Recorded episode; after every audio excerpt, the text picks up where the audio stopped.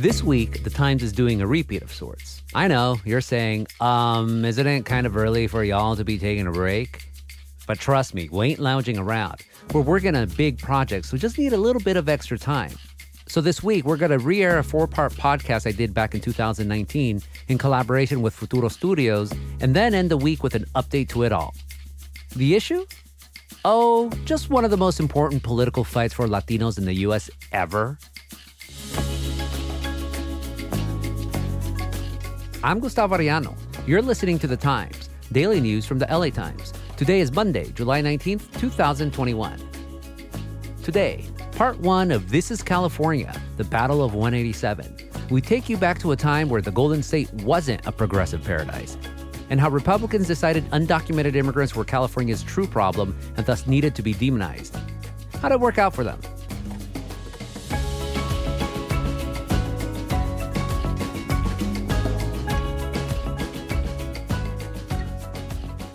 And now, here's episode one of This is California, the Battle of 187.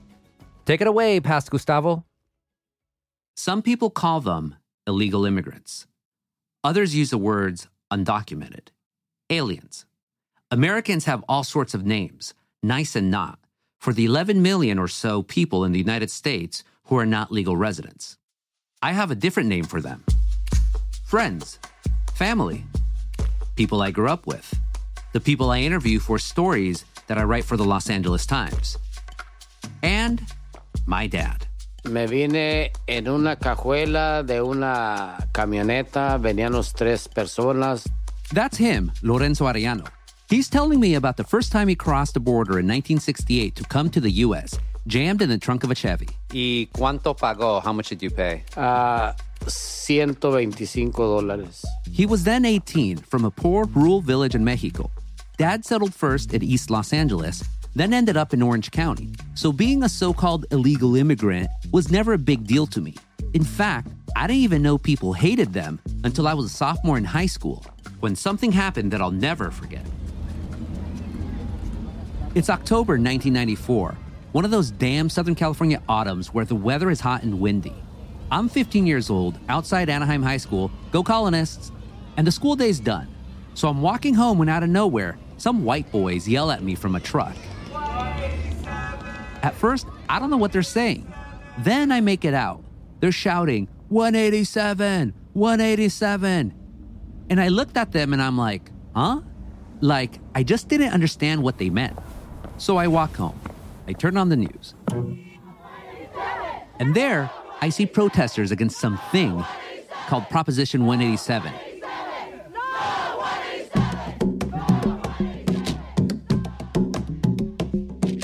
A group in Santa Ana has collected 600,000 signatures in favor of an initiative that would bar undocumented children from public schools. And it turns out that this thing targets people like my dad. Its authors say illegal immigration is destroying California. About the only thing both sides agree on is that if the initiative called Prop 187 passes, it would have far reaching effects in California and could influence the national debate over immigration.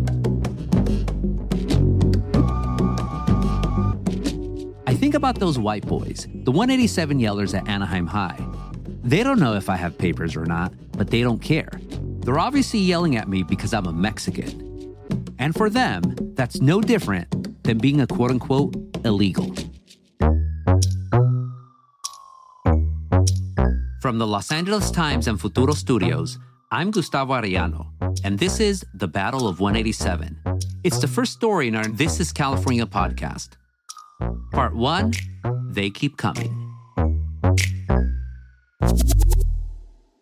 Take a look around the California of 2019. The state is a beacon for progressive politics in the U.S., a land of environmentalism and multiculturalism, where vegans and Priuses roam and taco trucks stand on every corner. And it's the center of the hashtag resistance to President Trump and his policies. The Trump administration and California are swearing off again. California is vowing to take the administration to court. After the Trump administration announced that the 2020 census will include a question about citizenship, the state of California announced that it would sue to challenge that decision. Democrats control both chambers of the state capitol with supermajorities. They hold all offices of California's executive branch. Even Orange County, a place Ronald Reagan once described as where all the good Republicans go to die, is going Democrat. But it wasn't always this way. California was once something of a red state, or at least a purple one. It gave the U.S. Richard Nixon and Ronald Reagan. When people need a little sunshine in their lives and a feel for the optimism that fills the soul of this beautiful country, then I can assure them they'll find it in Orange County. In 1994, California also gave us Proposition 187.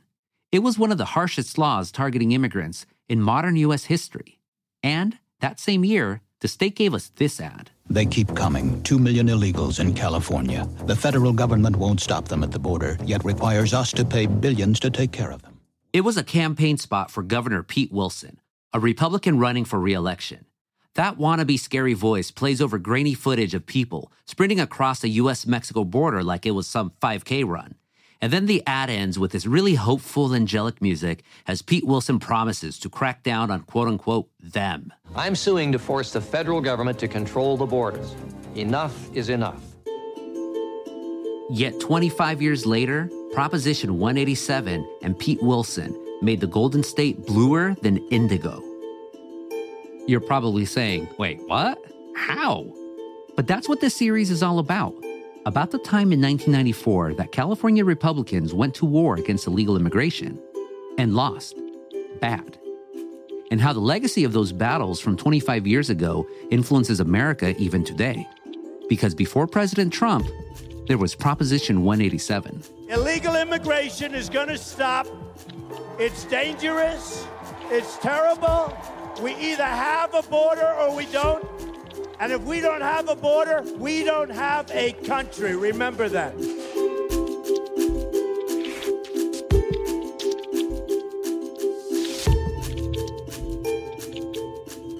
Now, let's begin our story. We're in fall, 1993. Dr. Dre and Ice Cube are bumping on the radio in Southern California. The whole state is still reeling from Rodney King and the LA riots. National pundits say the California dream is over. And in the pretty suburban town of Yorba Linda, Orange County, Proposition 187 is about to be born. Yorba Linda is Nixon country, literally. He was born here. Big suburban tract homes that owners try to pass off as if they're in old Mexico, with the tiled roof and street names in Spanish. Not many Mexicans around here, though, just saying. Hi, Barbara. Hello. Yes. Gustavo Arellano with LA Times. Thank you so much. Barbara and Bob Kiley live here in a two story home with 1980s era tan carpet and fluffy couches. How you doing? Hi, Gustavo. Nice to meet you. Oh, oh, they're out of the game now, but for years they managed local Republican campaigns as political consultants. They've worked together for decades and can usually finish each other's sentences and stories. I'm visiting Barbara and Bob because they ran the 187 campaign. You could say they're 187's unlikely godparents. Unlikely because we actually did not see illegal immigration as a big problem for us. We lived in a nice community, we didn't see it, but we did have a friend by the name of Ron Prince. And Ron was really looking to get involved. Ron Prince plays a big part in our story. Lanky, with bushy eyebrows and a comb over, he was a gadfly in local Republican politics. He wanted to do a statewide proposition on anything. In California, anyone who gets enough valid signatures, around 400,000 of them at that time, can place a proposition on the ballot about anything. It's a kind of direct democracy you don't see in most states. So Ron Prince, according to Barbara, wanted to think of an idea that might actually have a chance of passing. He'd come here in his cowboy boots and we'd give him a yellow legal pad and a pen. And they'd tell him, go find an issue people really care about. And ding dong on the doorbell on Saturday morning, he said, I think I have one. I just got ripped off by an illegal alien, and he was supposed to be a contractor, and he ripped me off. So here's what happened Ron said a contractor he was working with ripped him off for half a million dollars. According to Ron, the guy was an illegal Canadian.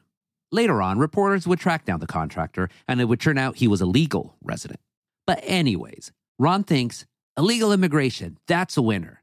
And he goes out with his legal pad to a grocery store up the block from the Kiley's home and ask people a simple question Do you believe illegal immigration is a problem in California? He comes back with pages of signatures On that first time. on that first time. You know, Ron, I think you got something here.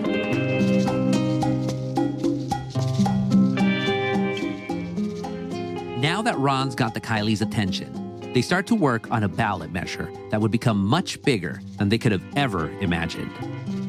That's coming up. Stick around.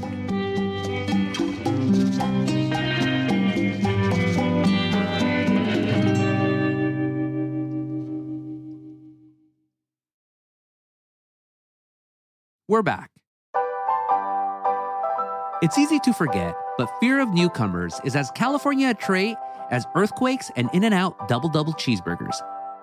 Politicians have passed laws against nearly every new group to arrive here Chinese, Japanese, Jews, African Americans, Chileans. I mean, who doesn't like Chileans?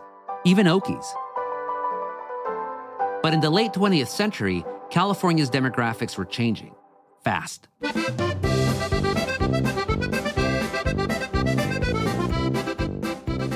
1990, the number of white residents dipped to less than 60% of the state's population, while the number of Latinos grew to 25%.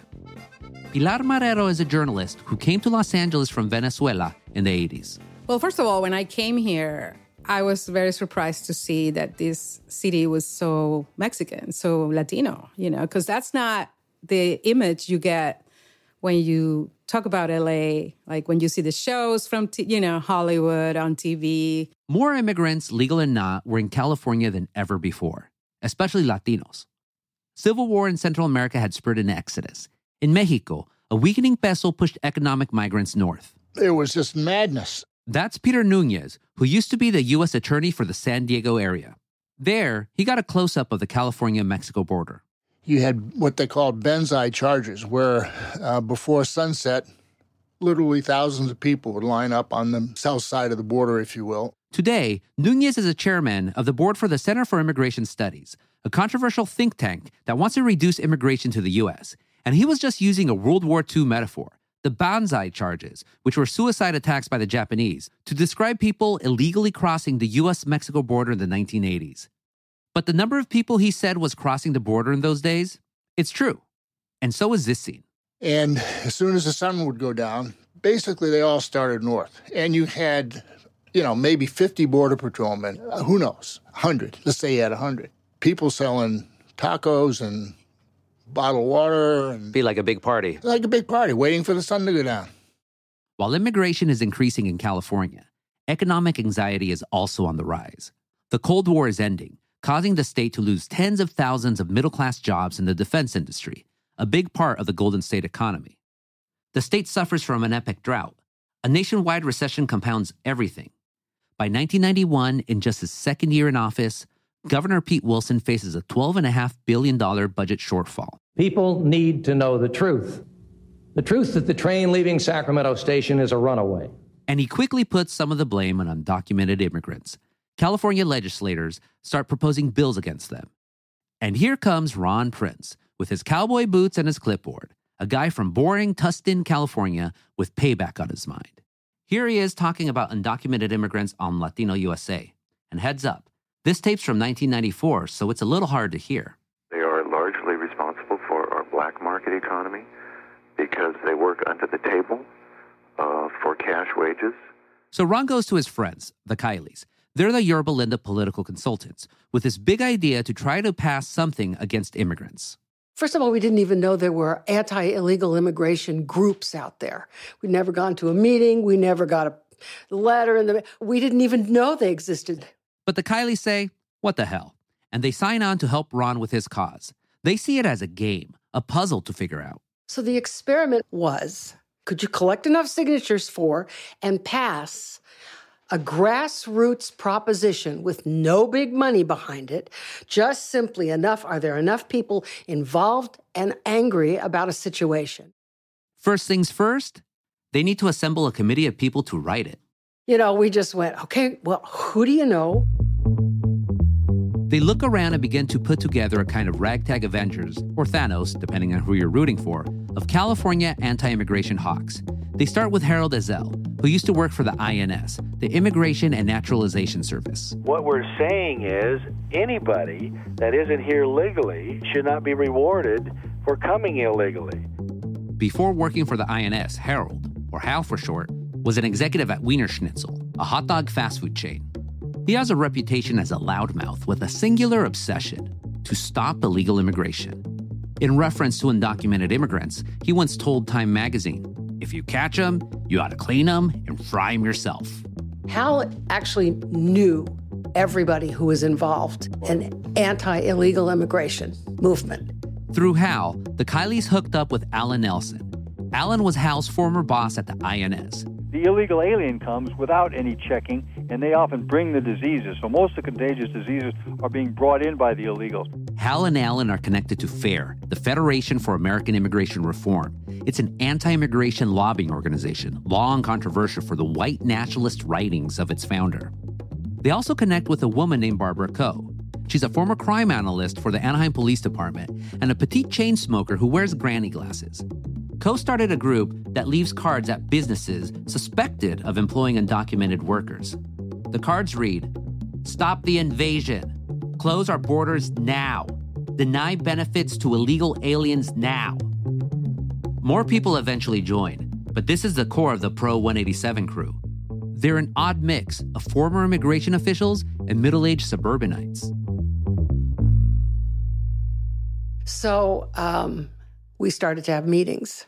With their Avengers assembled at a private members only club in Costa Mesa, they start to work on writing the actual proposition. It's October 5th, 1993. Everybody knew that history was going to start. We knew, we knew that. We knew this was going to make a difference, whether we succeeded or failed. What they put together is an all out assault on undocumented immigrants. There's eight sections of 187, so I'll just sum up the lowlights block undocumented immigrants from social services and public health care, force workers in those sectors to report anyone they suspected of having no papers to the INS. But the group saves the worst for last. Kids without papers would no longer be able to attend public schools, from kindergarten to college. The Kileys and their crew know that this last provision is extreme and probably unconstitutional, but they put it in anyway. So it would gather the media attention. So it would send up the red flags that everybody wanted to talk about it and everybody would have an opinion about it. And that's when it really took off. Once 187 is written, the Kileys send it to the Republican mailing lists to see if they can get enough signatures for it to qualify for the November 1994 ballot. Every day, their P.O. box is full, full of signatures pledging support for their proposition full of envelopes stuffed with donations. Here's Barbara's husband, Bob. And it just caught on. It was like wildfire. I mean, you go to the mailbox. We had a small mailbox. Post office yeah, well, would say, "Look, uh, could you do? That. Yeah, could you get a bigger one because this isn't working out for us?" I mean, and then I said, "What do you mean?" She bring out, I mean, boxes. How many of these boxes do you have? We have three. Three today.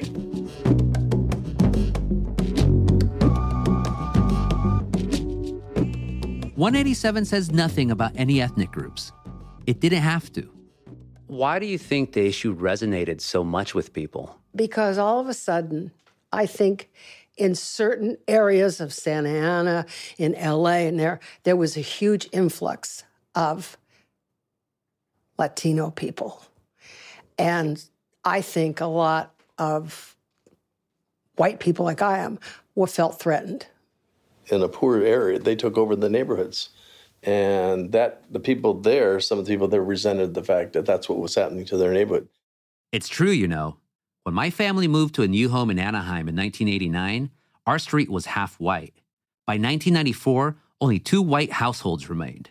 Those who left missed out on my dad's awesome carnitas, so they're lost.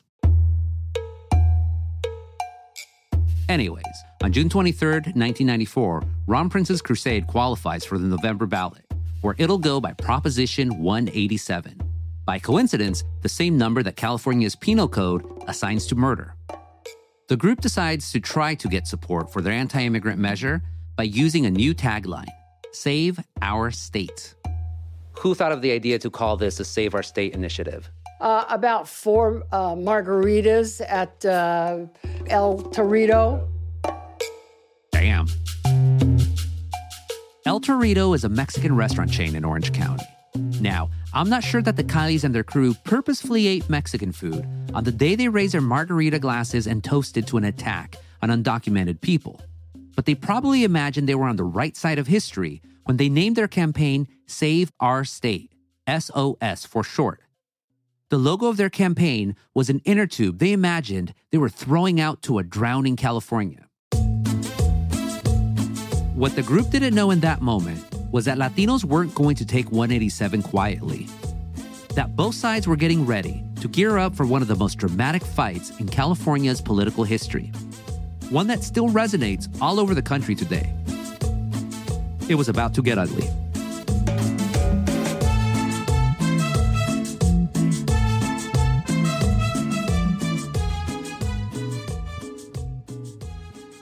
Coming up on the next episode of the Battle of 187. I mean, it was a huge turnout, and they carried Mexican flags. It killed us. And as soon as the press picks up on that, it's going to be in every newspaper, it's going to be on every radio station. It was a gift. Thank you very much. I don't have to do any more. It's over. That's next time on This is California, the Battle of 187, a collaboration between the Los Angeles Times and Futuro Studios. The Battle of 187 was written and reported by me, Gustavo Arellano, and by Marlon Bishop. Our engineers are Stephanie LeBeau at Futuro Studios and Mike Heflin at LA Times Studios. Production help from Lita Hallowell, Adriana Tapia, and Paige Heimson. Special thanks to NPR, KCRW, Loyola Marymount, and the Huntington Library for access to the archives. Our theme music is Salsa from Niña Dioz, courtesy of Nacional Records. Our editors at the LA Times are Hector Becerra, Reed Johnson, Shelby Grad, and Julia Turner. The Battle of 187 is executive produced by Abby Fentress Swanson for the Los Angeles Times and Marlon Bishop for Futuro Studios. See you next time.